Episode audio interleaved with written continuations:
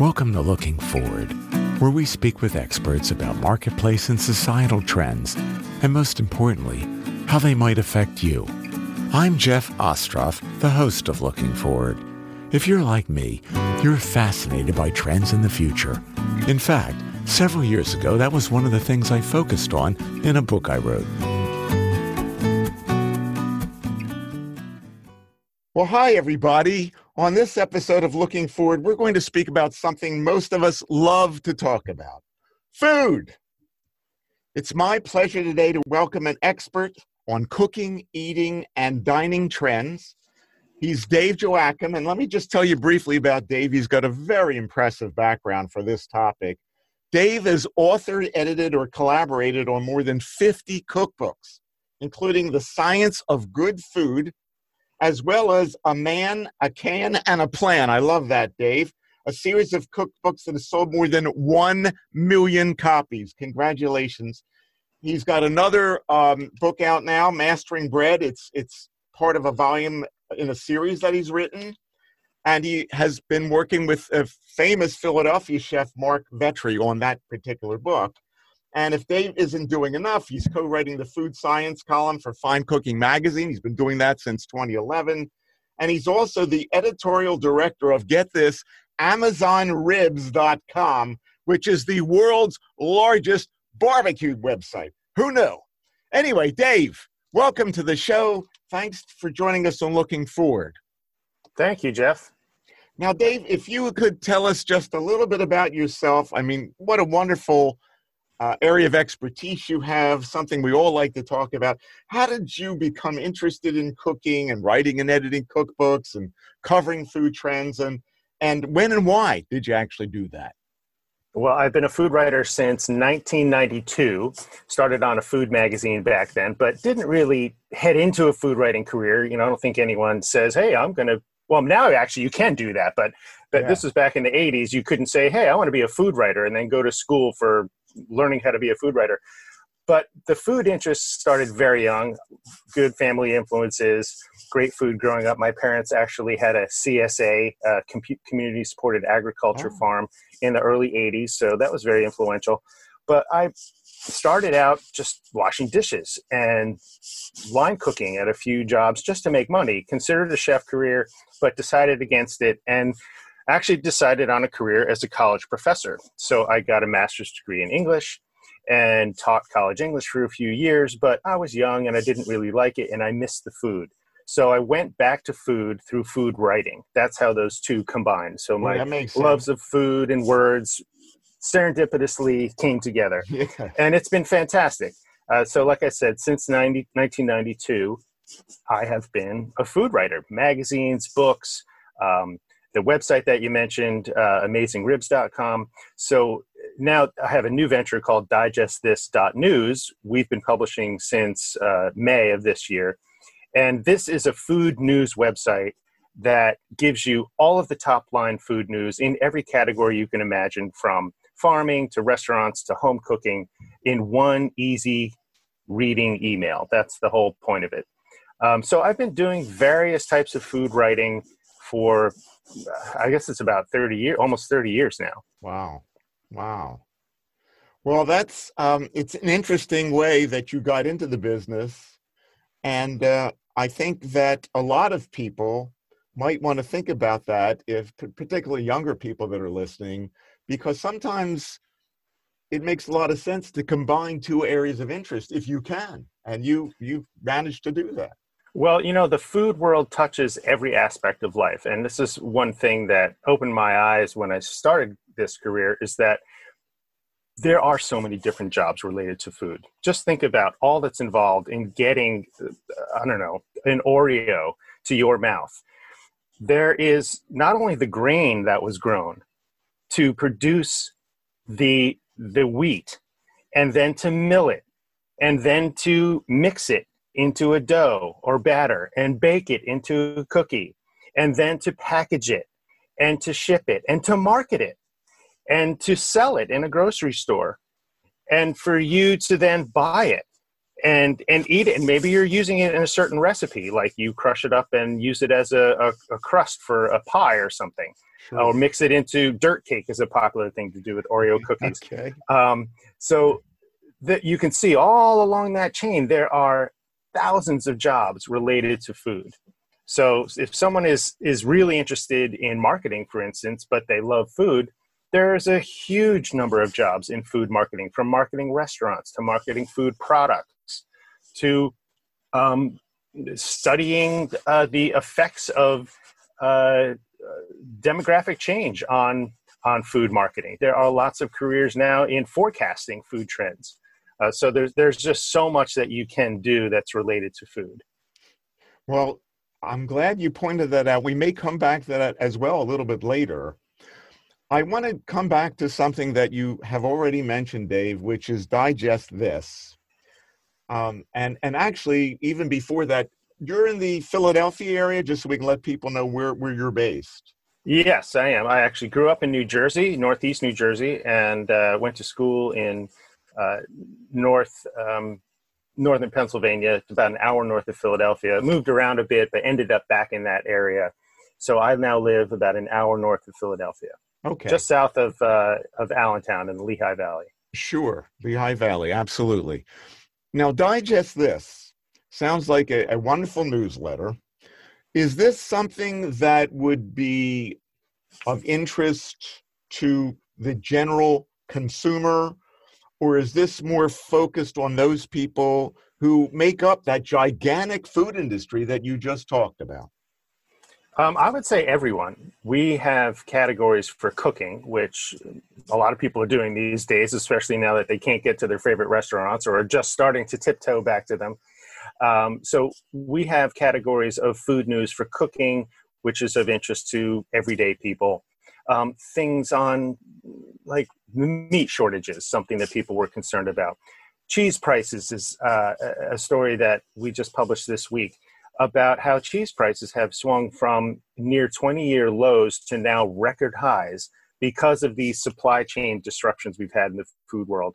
So you can see where I'm going with this. I mean, there are stories in food news, just like there are jobs in food, that will be of interest to just about anyone in any facet of, uh, of, of industry, not just the food industry per se. But we do publish stories regularly on chefs and restaurants, on farming and the environment, on the supply chain, on regulations and food safety, on beverages, um, on cooking, as I mentioned. Um, so there's there's just so much there. Uh, I do think that it's uh, of value to a wide range of people, and particularly because what I'm doing is curating, even though I don't like that word.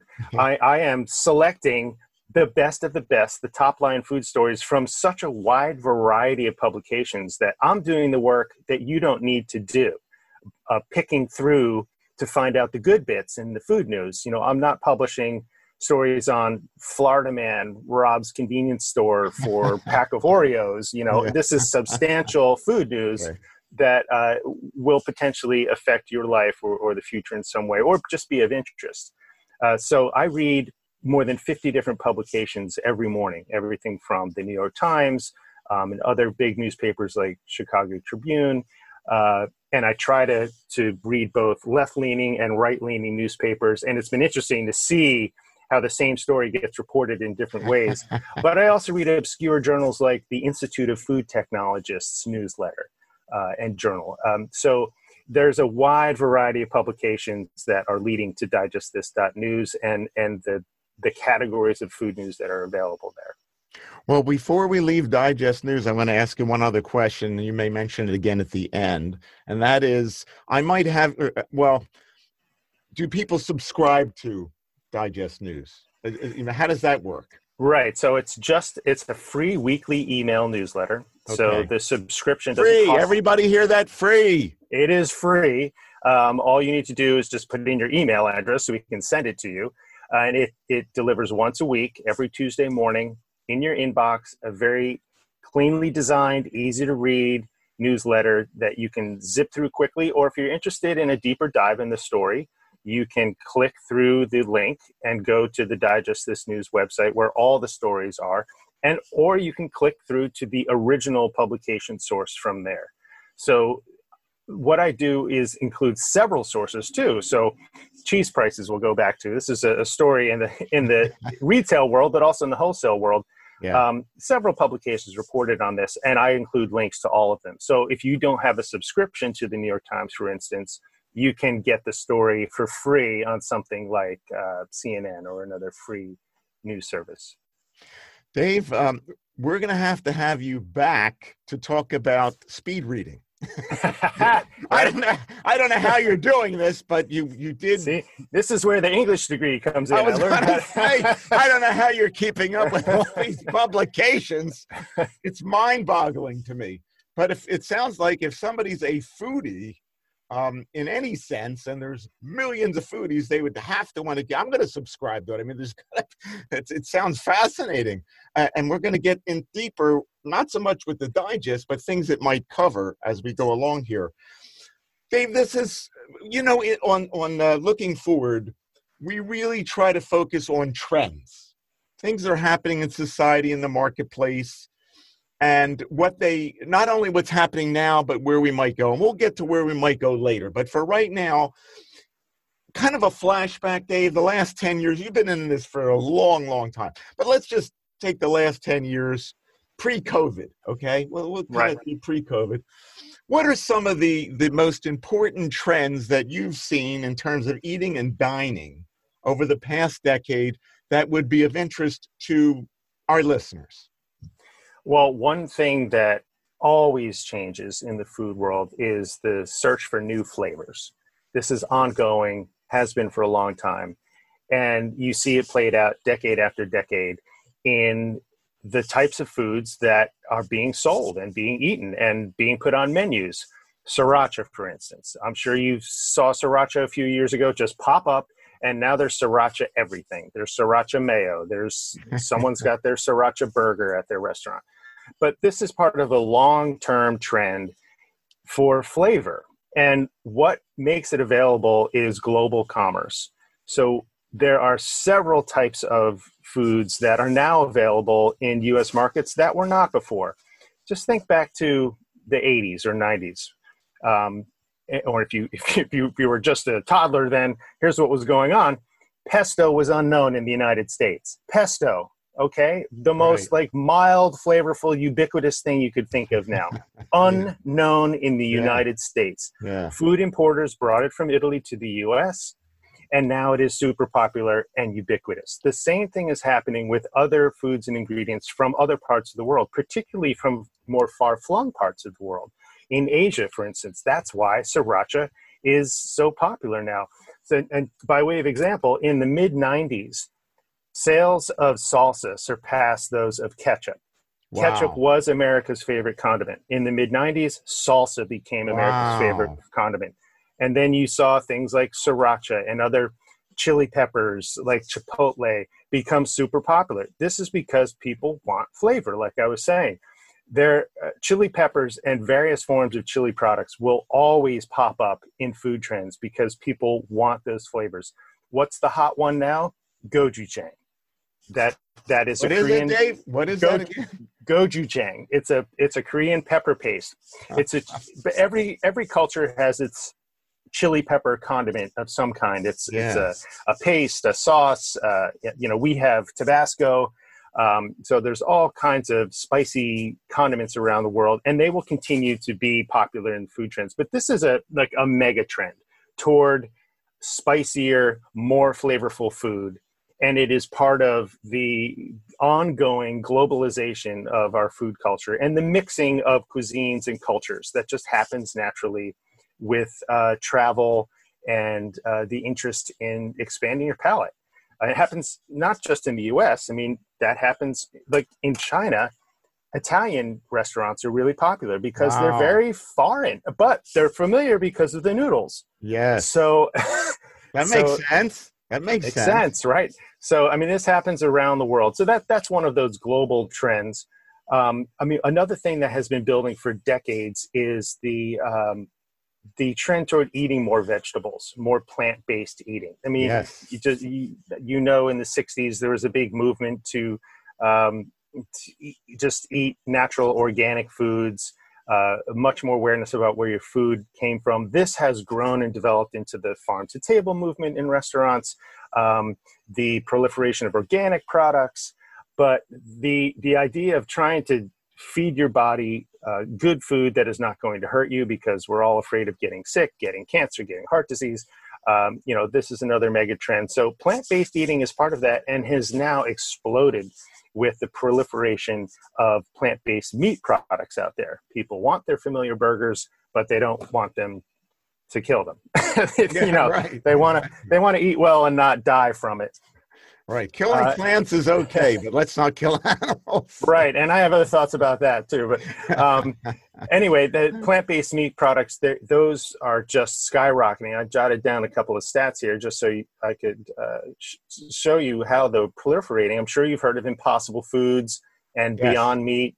Yes. Um, so during the four week period from April 12th to May 9th of this year, sales of all plant based meat substitutes were 35% higher uh, than in January. That's according wow. to Nielsen. Um, but Impossible Foods and Beyond Meat, th- those two have pushed really hard into the fast food industry and into grocery stores. Impossible Foods products are now sold in more than 3,000 stores around the country, and that's up from just 200 in January. Wow. And this is not just COVID related. They yeah. had these deals in place well before the pandemic hit. Wow. Um, Beyond Meat, uh, their revenue now is um, net revenue is 97 million in the first quarter of this year. Wow. That's an increase of 141% over last year. Their products are now in 25,000 grocery stores nationwide. So That's you can incredible. see the, these products are just everywhere because of what I was saying. People want their familiar favorites, but they want them healthy. They know that meat production is it can be uh, it can take a toll on the environment so they just want a, a, a, more sustainable healthy choice. Those are those are great examples. Couple of comments and then a question as a follow-up. A comment two comments. One is a a good friend of mine who unfortunately passed away last year has two sons who started a vegan business and they're in the DC area and they've been doing wonderfully going to stores with their pre-prepared or prepared foods and they're getting into supermarkets and that's a whole area. And the other thing is I'll, tell you how far back i go dave. I grew up in northeast philadelphia and back in the in the 50s and 60s we were eating bagels. Nobody knew what a bagel was right? Now what, you, you laugh right? A bagel right? Yeah you know, you go, you probably go to China and get a bagel. I mean, that's just that's just the way it is these days. So, what I want to ask you about one more with the trends. Uh, well, I'll make a comment, and then maybe you can jump on that and the question. The the comment is also there's this plethora of diets out there, millions of different kinds of diets, but can low carb diets, and I'll let you talk about them. And then the other thing is the the movement towards more organic. It continues more organic. I'm buying more organic. So if you can talk briefly a little about about the variety of diets, how that's changed, and also about what's is organic really growing, or am I an oddball in that I'm one of the new people on the block, or there are many new people on the block? Here's what I have to say about diets, and this is coming from someone who focused on healthy cooking exclusively for the first 20 years of his food career. Forget them. Forget them. You know what a diet is? A diet is what you eat. A diet is, is what you eat. The biggest things that are going to influence your health are your habits, not what you eat today, not what you had for breakfast, not what you eat tomorrow. It's what you do daily, what you do over the course of months and years in your life. So it's patterns, it's eating patterns. That's what's really going to affect your health. If you're overweight and you're trying to lose weight, which is why most people turn to some magic bullet diet, whether it's a low carb diet or they even Weight Watchers, you know, that the bottom line still is that if you want to lose weight, you need to eat less and move more. It's still it's still the equation. And the reason di- the diet industry, and it's an industry now, is so huge is that that's hard to do. Changing your behavior is hard to do, but yeah. that's what needs to happen. You need to maybe retrain your palate to like less sugary foods.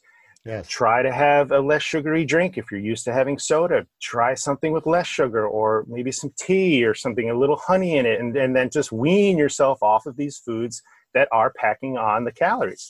That I mean, it's it's so simple, um, but it is very difficult to do.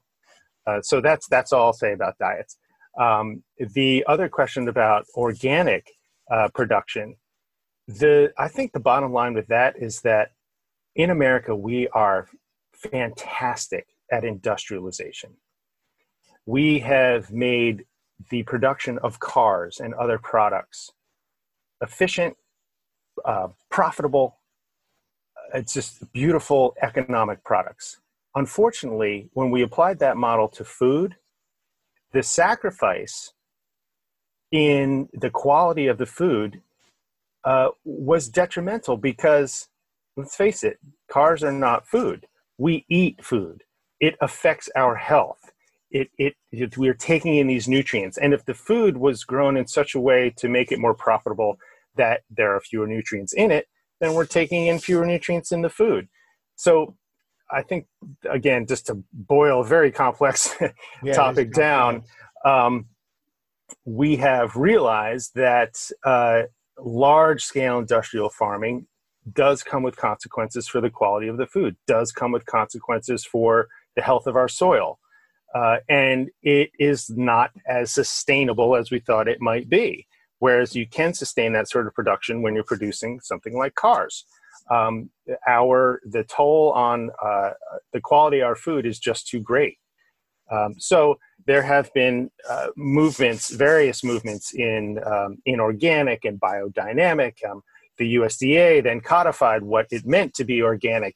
But uh, basically, I think it comes down to growing food and raising animals more or less in tune with the natural environment rather than trying to extract those natural products from their natural environment. Uh, and those methods of production are just more sustainable and they produce uh, more nutritious food. So there are there's a big trend, mega trend over several decades to uh, produce more and more of that food. And is organic food more expensive? Yes, but this is this is the real cost of food. Uh, you know, we have made very inexpensive, cheap food because it, it's it, it is low quality. It's it's you know it's there's no denying that uh, the nutrition you're getting from a Snackwell's cookie is just not as good as one made with uh, organic flour, and uh, so it's it's just there's different products that you get from um, organic production and industrial production.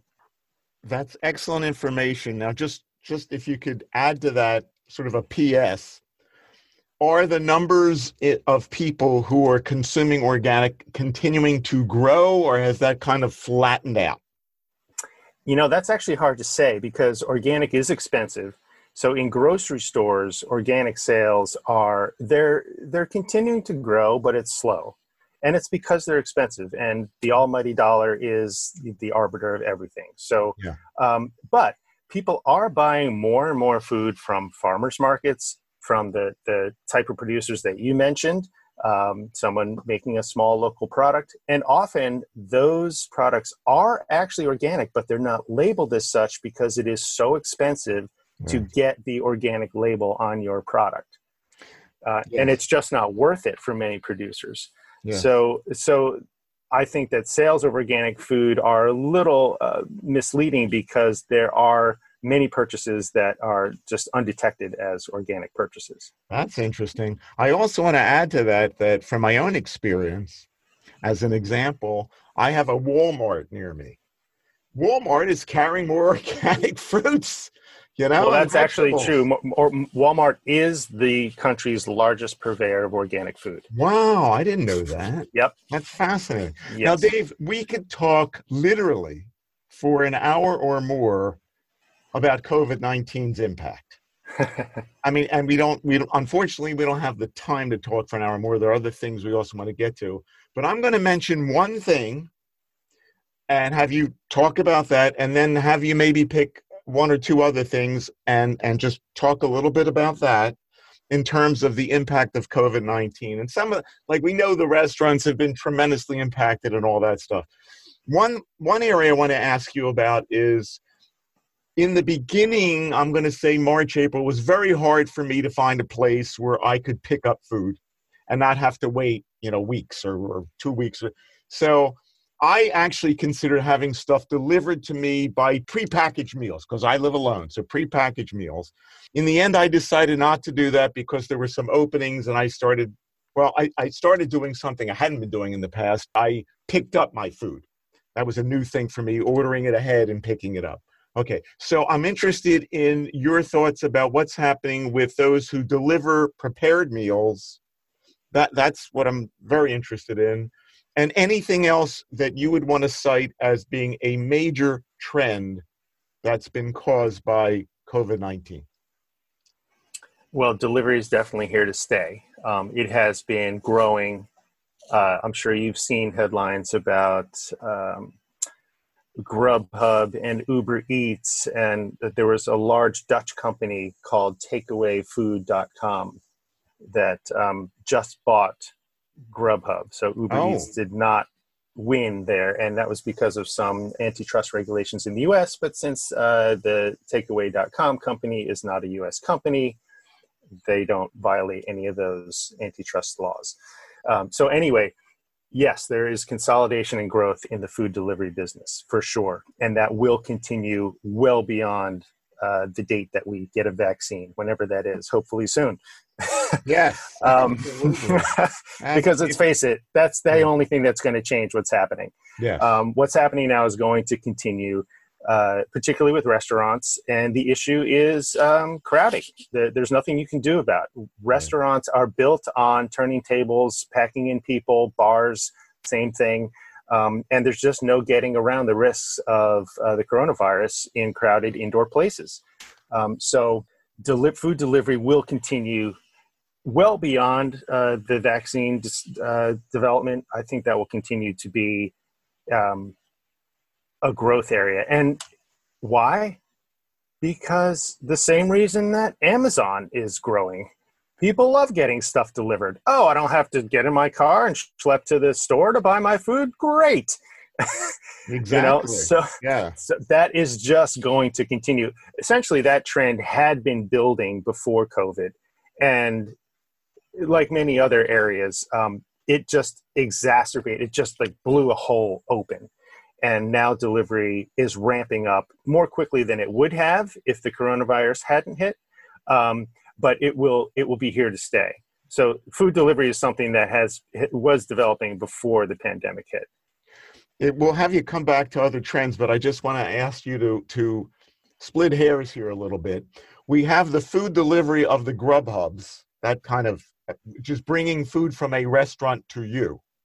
But mm-hmm. then you have these companies out there that I was looking at who already prepare the meal some other place like in Texas and then they ship it to you. What's what's happening yes. with them? Yes, so those sales are are continuing. Uh, so there's a company called Goldbelly that started selling uh, things like a famous barbecue restaurant's brisket from Texas. So you could buy it in Philadelphia. Um, that business was growing before the pandemic hit. Now it's exploded mm. because now people want their food delivered. Now they they realize they can get their food delivered. They can get restaurant meals. They can get they don't have to travel to some famous restaurant to taste their food. Goldbelly is exploding. So this is part of a larger trend in direct to consumer sales. Direct to consumer sales is going to continue growing in the food space. And i jotted down a couple stats on this um, because for instance it was always a mystery how a prime steakhouse would be able to serve these amazing steaks and you couldn't get them at home. Maybe you do have the skills to grill a great steak at home, but you just couldn't get that prime beef, that really good cut. Well, now you can. Wow. Because when the restaurants closed down, prime meat purveyors like Allen Brothers, Porter Road, um, they were selling direct to steakhouses that business dried up. So now they're selling direct to consumer. Wow. You can get those great steaks. Uh, Baldor Specialty Foods is a Bronx wholesaler that specializes in fine food products um, and was selling them mostly to restaurants through wholesale. Well, now they dropped their minimum order for delivery, for home delivery, uh, down to $200. They expanded their delivery area. They're, they're based in the Bronx, but now they deliver all through the mid Atlantic area. And, you know, these businesses, like every other, they're fighting to stay in business. Um, so these direct to consumer sales are going to continue well past COVID because even if those wholesale restaurant accounts come back, which they will, restaurants will rebound after the vaccine because people love going out to eat. And face let's face it they don't want to cook at home 24 7 right. Um, but do you think that baldor is going to give up this revenue stream that they developed over the past year? No they're going to keep that going. Yeah. so so i think that direct consumer sales will continue uh, in the fine food space for sure. Okay i know again there's probably many but point to some other event or trend, maybe is the better word, that's occurring right now because of COVID 19 in the world that you focus on, aside from the obvious one people aren't going out to eat restaurants or you know closing down or not opening up or whatever what, what's another one dave food waste Food, Food waste. waste is another one. Um, so you probably heard stories about the euthanizing of pigs and the dumping of milk and the just just the plowing of potatoes back into the soil because this has been a supply chain issue. So uh, in food production, there are two general chains. There's the wholesale chain, uh, big box packaging, to restaurants, food service, schools, hospitals um, and then there's retail packaging, completely different supp- supply chain with different infra- infrastructure. And maybe the same or similar products are packaged for retail sales for consumers in grocery stores, smaller packets, individual package. Well, when restaurants and schools closed, that whole supply chain was disrupted because they couldn't get the large volume of food to the people who were buying it. The restaurants and schools were no longer buying it. So they had these tons of product and they just couldn't get it to the people who were buying it, the consumers who would buy through grocery stores.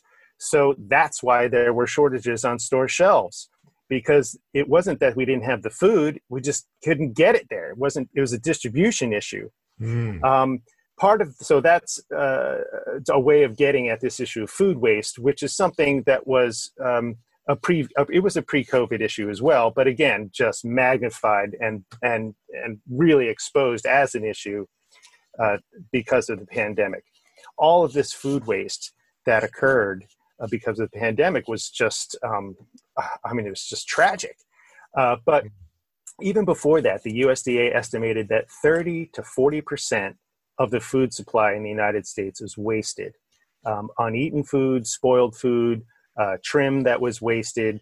Um, and the UN's Food and Agriculture Organization estimates that the global economy loses more than $940 billion a year to food loss and food waste. So this has been an issue for a long time. And some of what's been happening is the upcycling of food, it's called. There's now an Upcycled Food Association, which was formed really? in, the, in the past year. Um, and this is part of the basic uh, reuse, reduce, recycle philosophy that's been around for a long time. Um, but now, f- foods that large volumes of foods, for instance, spent grains from the brewing industry, and we're talking Coors, Budweiser, you know, big brewing industry, large amounts of spent grains. Those may have gone to feed hogs or feed other livestock. Now there are other companies springing up to reuse that otherwise wasted food. There's a company called Regrained, which is using spent grains to create granola bars wow. and other snack foods. Uh, so there are all sorts of companies like this that are springing up to help reduce the food waste because it's such a big global problem. And it's such a shame because so many people go hungry, right? I mean, it's just yes. I mean, it's just that's a disconnect there, Dave. It is, and it's usually a distribution problem. It's not that the food can't be grown; it's getting it to the people how who you, need it. How do you get it to people? Now, I think this is a good jumping off point for you to look into the future you've already talked about i think that we're going to see more home delivered meals and and more direct sales from from the wholesalers or the manufacturers directly to the consumers. When hopefully it's when dave we get the vaccine and things start returning to a new normal state but better than the state we're in now what would you in, imagine? Because that's all we can do. You know a year ago you and i wouldn't be t- talking about COVID. What is this, right? So, right. so, so we realize that this is speculative, but at least it's there's some wisdom behind it. There's some knowledge in you behind it. So, what do you think we might see over the next five or ten years once we get beyond this in the in the food industry, in dining, in people's eating of food? What what are some trends you might? Forecast? I think overall technology in food will become more and more acceptable um, as people understand the food safety a little better, they're a little more wary and cautious of things like salad bars. Um, food technology will become more and more acceptable, particularly now that you know, people are used to just opening their phone, going to a food delivery app, and and getting something delivered. Maybe they pay through their phone at a restaurant. Um, so I think the use of technology in food is it will become more accepted. For instance, there's a, um, a food robot. There are lots of food robots out there. There was actually a, there's a restaurant, um, uh, a Burger Bot restaurant, which serves burgers in San Francisco, and it's all completely automated. Uh, but there is a a more popular uh, robot called Sally, and Sally makes salad. Salad is the Sally is going to replace a lot of salad bars because it is more sanitary. It is faster. It is easier. Um, Sally mixes 22 different salad ingredients together, much like you would get at a Salad Works franchise. Uh, but Sally is essentially a vending machine, an automated salad vending machine. Um, you get fresh salad mixed to your specifications from your phone in a touchless transaction. Wow. Uh, you can just scan the QR code on this little kiosk and then much like you would at a Wawa, you just key in what you want your combination of foods to be, and then Sally mixes the salad for you.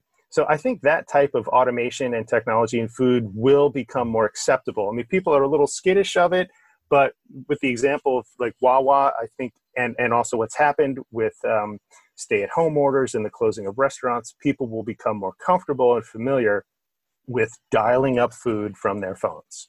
Wow. Anything else? You see the restaurants coming back, right? You said restaurants will come back. Will they be different though? I mean, will we have new kinds of restaurants, new kinds of foods? What? I do think they'll be different. I think the salad bar will not survive. Um, I, I, don't think people will be comfortable with that. For, yeah. And even though there's no evidence, and, and I should state this very clearly, the CDC all health organizations around around the world agree that there is no credible evidence that the coronavirus is transmissible via food. It is a respiratory virus. It is like the flu. It's mostly droplets in the air. But I think people now have become very skittish of any shared utensils, any communal food bowl like a dip or something like that. I, I just think that people will not return to that. They, they won't return to like a, a, a Chinese buffet, for instance, a smorgasbord. It's just seen as a risk. Uh, so that will change, but restaurants in general, I think, will definitely bounce back. There's no doubt that people don't love cooking overall. They don't love it. Um, someone told me uh, a long time ago, this was in the mid 90s, they said, you know, you should find another career. Cooking is going the way of sewing and you know what? They were kind of right. I mean, people have an immense interest in food now. There is so much information about food available, yeah. which is why I started Digest This News because I'm sifting through it to get you the good stuff. Um, but our knowledge of food has grown exponentially with the Food Network and all of these shows on Netflix that are uh, run by chefs and they're focused on food. They're expanding our food knowledge so much. But I think that is in lieu of cooking. People like to know about food, but they don't actually like to make food. It's it's not an enjoyable process for some reason. Um, so they're they'll be glad to have someone else cook for them once a vaccine is found. They will definitely go back to restaurants. And the social aspect of dining in a restaurant is is undeniably human. I mean, people crave that connection. Yes. Uh, how will restaurants change? I think the communal table will definitely go away, or um, it will transform. Salad bars and shared spaces like that will become uh, they'll adjust so people feel comfortable. The main thing is that the restaurant delivers the experience that people want, but the safe confidence that they expect in a post-COVID world. Okay. Dave, you know, a, a couple of comments on what you just said. First of all, you've broken my heart, and I know you didn't mean to do that, but I'm putting in a plug here for a restaurant in uh, the Sarasota area that's in many states around the country called Sweet Tomatoes. Oh, And when I, and when I go down to Florida, we don't have them in Pennsylvania, so I can't wait to get down to Florida and get in that salad line at Sweet Tomatoes, get their wonderful salads and their soups. And you're telling me they're not going to make it, which you know, hey, I know nobody knows for sure, but that, well, my heart. actually, actually, this one is for sure. They have closed permanently. oh, they've closed permanently. They have closed permanently. Soup Plantation and Sweet Tomatoes, Yeah. which are owned by the same company, Yes. they have closed permanently. wow, Yeah, COVID I did COVID did them in. COVID, COVID, did them did them in, and it's because their business model is all buffet. And Yeah. it's and you know what? I mean, this is if you're looking for a business opportunity, this is it because people love food buffets. The the I don't it's not a myth, but the dream of American choice, endless choice, it's the one thing that most people comment on when they come to an American grocery store from say Russia or anywhere else Okay. just the sheer number of products in the grocery stores amazing and just the, the the choices you have endless choices yeah. this is something that americans take for granted that, that we have so much choice. So we love we absolutely love buffets. We love the chinese buffet the soup plantation the salad works the subway. You know you know yes put together i can just look at all my options and you can put them together for me to my specifications. You know my custom my custom sub sandwich, my custom salad, people still will buy food motivated by by that desire. How we execute that in uh, a post-COVID world is the business opportunity. How will you create a sweet tomatoes type restaurant uh, that people feel safe going to, where they still have that that endless bounty of choice, but in a safe environment? I, I don't know what the answer is there, but that is definitely an opportunity. Yeah, and, and you know the other thing is, and by the way, you heard it here, people. You heard it here. So there are going to be a lot of millionaires and billionaires made because of Dave here. Uh, but but I was going to say that maybe part of this is you don't go to a restaurant; you it's brought to your house. But that's a it's another. It story. could be. It could be. I mean, I think that um, the Wawa example is a salient one because people, uh, you know, they kind of quietly introduced those kiosks before you would just walk up to the employee and say, "Here's what I want," um, and then they would write down your order and put it together. Now you keyed into a screen. I think you know that was done to to uh, increase productivity.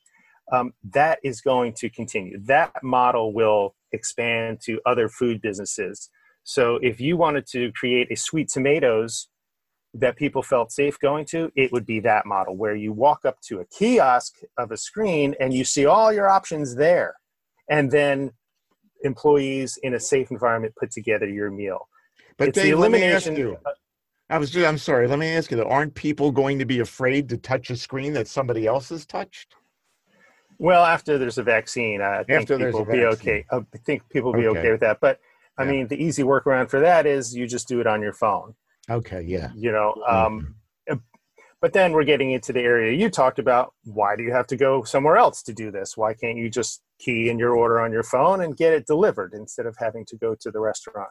Good question. Maybe that is the model. And ghost kitchens are something that are prol- proliferating. They were already starting to gain ground in the restaurant world. Now, ghost kitchens are essentially a restaurant without a building, without a, a public facing facility. Wow. So it is essentially a brand, a menu, accessible online, great food delivered to you, but no place for you to go. So that's the ghost kitchen. It's uh, or a ghost restaurant. the restaurant is not a public facility that you go and have dinner in. It is a brand whose food you love, and you order their food and it's delivered to you. And it's a great model for the restaurant industry because it lowers the overhead. Um, now, I don't think that that's going to replace a traditional restaurant because, as we said, like people love getting together to socialize. But ghost kitchens will definitely continue um, as as a trend. Okay, I just I this, this this is great stuff. I just wanted to add something that a lot of people who are listening may not remember. There was a very popular show back in the '60s called Bonanza. Oh yeah, and you know people who don't remember it when it came out will at least maybe have seen reruns or at least heard about Bonanza. There, there was a cook. The boys from Bonanza, the family, the Cartwright family, had a cook and the cook's name was Hop Sing. And I can't tell you how many times I've said to my girlfriend, who does not live with me, I, I live by myself, boy, do I wish Hop Sing were here tonight to make my dinner. Because I don't want to make dinner. It's like the last thing I want to do is have to stop and make my dinner. Well, you know, that's actually increasing too. There is uh, a personal chef association. Uh, personal chefing is something that goes kind of undetected because uh, it's often wealthy clients who um, don't want to lose their chef to someone else, so they're a bit protective. Uh, but they may not want to advertise that they have a personal chef for one reason or another. So personal chefing is kind of flown under the radar, but there is a personal chef, chef association, and that industry is definitely growing. Wow! Uh, where because uh, someone like you, maybe you don't want. Let's face it, French fries don't deliver in a in a takeout box. They just don't survive very well. So if you want any kind of fried food at home and you don't want to make it yourself, um, personal chef is the answer. And I think that that that definition is going to expand. Personal chef may not be someone who's personal to you that is employed just by you, but maybe it's a, uh, a traveling chef, a roving chef, a, a mobile chef um, I think that industry is going to continue where someone comes to your home and makes a fantastic meal in your house, and maybe they prepare a few things ahead, uh, partially prepare ahead, um, but they create the meal in your house and plate it for you and present a beautiful restaurant quality dinner uh, in your home. That service will definitely continue. Boy, Dave, that that's a fascinating one. I really think that's a great springboard for one other thing I want to ask you before we get to having you talk a little bit more about how people can get in touch with you. And you've touched on this a couple of times now, and that is a lot of people out of work, unfortunately. A lot of people like me, semi retired, maybe looking for something new to do. Vast numbers of people who may be thinking about changing their career. And then all those students, whether they're in college or they're going to be in college, you talked about the food industry and all the ramifications and the different tentacles that are part of the food industry. Speak beyond the salads that we were talking about, maybe a salad service or the personal chef. What opportunities would you suggest? Again, I know you could probably talk for at least an hour on this, but what are some of the great opportunities you you would see for people who are coming at this from different vantage points over the next five or ten years after the uh, the vaccine? Well, um, there's an immediate new job that restaurants have as a new job category created, and it is sanitation manager. I don't know if you've been back out to eat now, but there are requirements to wipe down tables, to wipe doorknobs, to clean uh, bathrooms more frequently. Uh, McDonald's has a, a whole protocol uh, guide that's been sent to all their franchisees and it has uh, opened up new job opportunities in food service around sanitation. Uh, so that's an immediate job opening, uh, and it is related to COVID, but it will continue after that again because people want the reassurance of safety and sanitation when they're going out. But I think that the biggest opportunities in the food world are, are what we touched on before is solving this problem of restaurants. Right now, restaurants are a problem. They can't open yet they are central to not only the human experience but to our economy restaurants aren't just uh, supporting the restaurant industry there's a whole chain of economies before and after the restaurant uh, dining experience. There is the, the farmer who may have a wholesale relationship with that restaurant, who is supplying them with produce or pork or beef or fish. If the restaurant's closed, what is that far- how is that farmer making a living? There are the food packagers who are creating food products that restaurants use. Um, if restaurants aren't buying them, where where are those foods? Uh, how are they being produced and getting to people? And so here's the problem: is that people need to eat. They always need to eat. They probably don't want to cook every meal at home. They need to get their food away from the home somehow. And let's face it, food delivery is great, but you need to get out of the house too. So, how do you solve this problem of restaurants?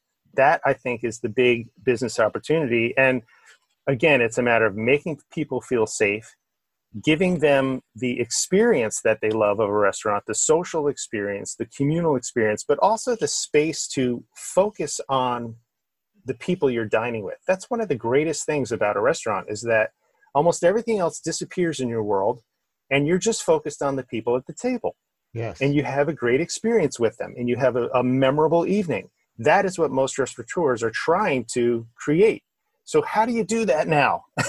how do you give people how do you give people that great safe space and and beautiful food uh, so they can just have a memorable enjoyable evening uh, it's it's a tough one i don't know but that's where the big opportunity i think is and then again in the fast casual space of restaurants um, providing something like sweet tomatoes where there's endless choice in a safe environment how do you do that i think there's huge opportunity there and if you're interested in some kind of food career, I talked about all of the, the different facets of, of the economy and various industries that uh, are food industries, yes. the farming industry, yes. um, food packaging, food technology. Um, food science is a, a huge field. And if you're scientifically inclined, you could work for a company that develops flavors you develop flavors for Lay's potato chips. Oh, people are interested in sriracha. How do we get that into a potato chip? Because sriracha is a wet ingredient, but potato chips are dry. So, you know, there's a whole field of food science that creates flavors for food product companies. Um, but just going down that chain again, that um, food packaging, food product uh, marketing, uh, restaurants.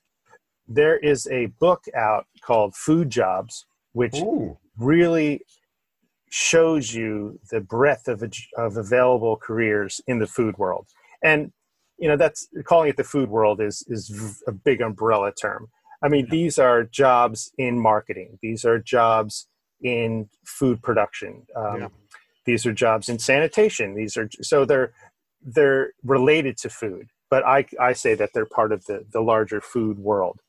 But think about it. I mean, something that you have to do several times a day, every day, it's going to affect every facet of human life. Absolutely. you know, so so there are tons of food jobs out there. If you're looking for some kind of a career, uh, let's say you know you're retired and looking for something light to do, maybe that idea of being uh, the sanitation manager at a restaurant and not necessarily a McDonald's or fast food place, but um, even uh, a fine dining restaurant is going to have to uh, follow the regulations in order to reopen and this is a new career opportunity that's come up. Or if you're a young person who is just heading into a career and you think that you know somewhere in food would be good for you um, check out that book food jobs because it really does show you everything that's available you could be someone who designs the centerpieces for restaurant restaurant design is is a field unto itself related to architecture Dave, the book Food Jobs, is that something that people could find out about through your website, or how do they find out about uh, So, Food Jobs was written by a colleague of mine. Her name's Irena Chalmers. She passed away, unfortunately, earlier this year. Um, but you can find Food Jobs at uh, any bookstore, uh, Amazon.com. You can find it, or just uh, any bookstore. Quick follow up to that, uh, not about food jobs, but well, I guess it is about food jobs actually. You alluded to robots making salads and the restaurant in San Francisco. are robots going to take away jobs from people who work at fast food restaurants even beyond the vaccine or is the robot presence in food not going to be all that great um, I think the first answer is yes. I mean, obviously, it will take away some jobs. If somebody was flipping the burgers and then a robot's going to flip them, that's taking away a job. But there are other jobs that are opening up that robots can't do. Like uh, uh, right now, anyway, a robot can't um, effectively sanitize a doorknob or uh, a table and lift all of the plates and glassware.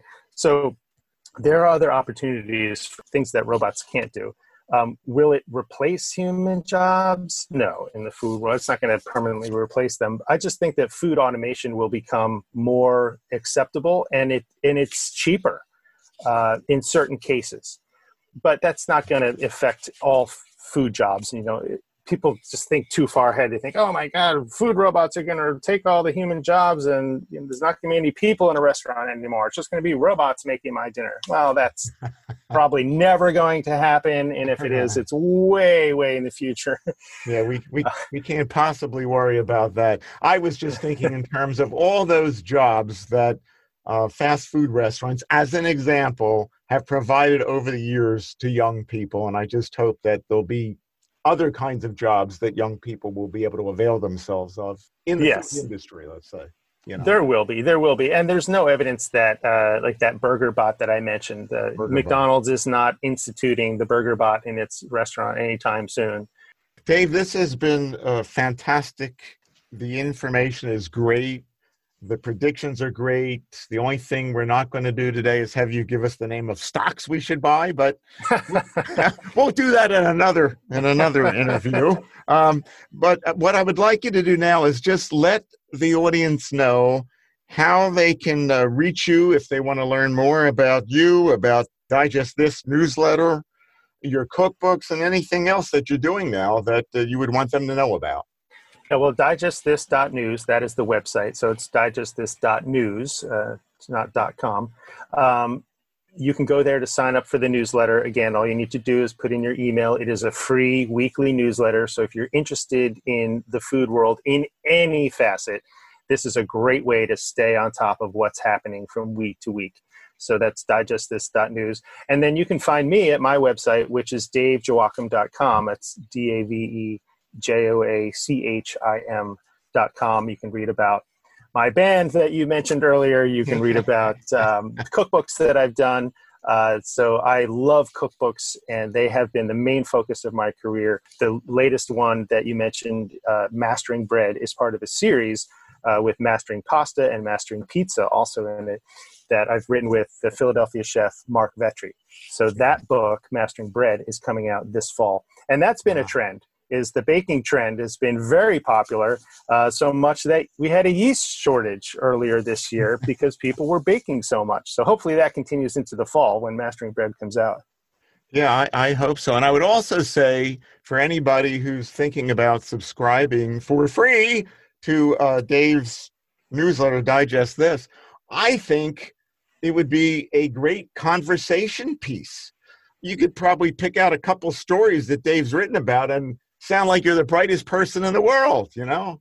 Like that's you know the, the cheese prices have doubled in, in Hong Kong? it's like wow that's that's kind of the idea of this. Uh, the little summaries that, I write for the newsletter, I try to pick out the statistic, the fact, the research, the really useful nugget, so you can share that at a cocktail party or just be informed, so so you know what's happening in the food world. So you can expect, and you maybe you haven't noticed this, but cheese prices have actually gone up. So if you go to buy a bag of mozzarella at your local store, you realize, oh, this is now five dollars. Wait, wasn't it just two fifty? Wow. So, so you understand why. Well, I do know as we conclude that we have to have you come back not only to give us the stocks to buy, Dave, but your speed reading course. That's unbelievable. Anyway, Dave, thank you so much for being on Looking Forward. Thank you, Jeff. It's been a pleasure. Thanks for listening to this episode of Looking Forward. I hope you've enjoyed it and learned something. I also hope that you'll tell others about our show. If you have any comments or ideas for future episodes, please contact me at my website, jeff-ostroff.com. That's J-E-F-F dash Ostroff, O S T R O F F dot com. This is Jeff Ostroff inviting you to join us again next time on Looking Forward.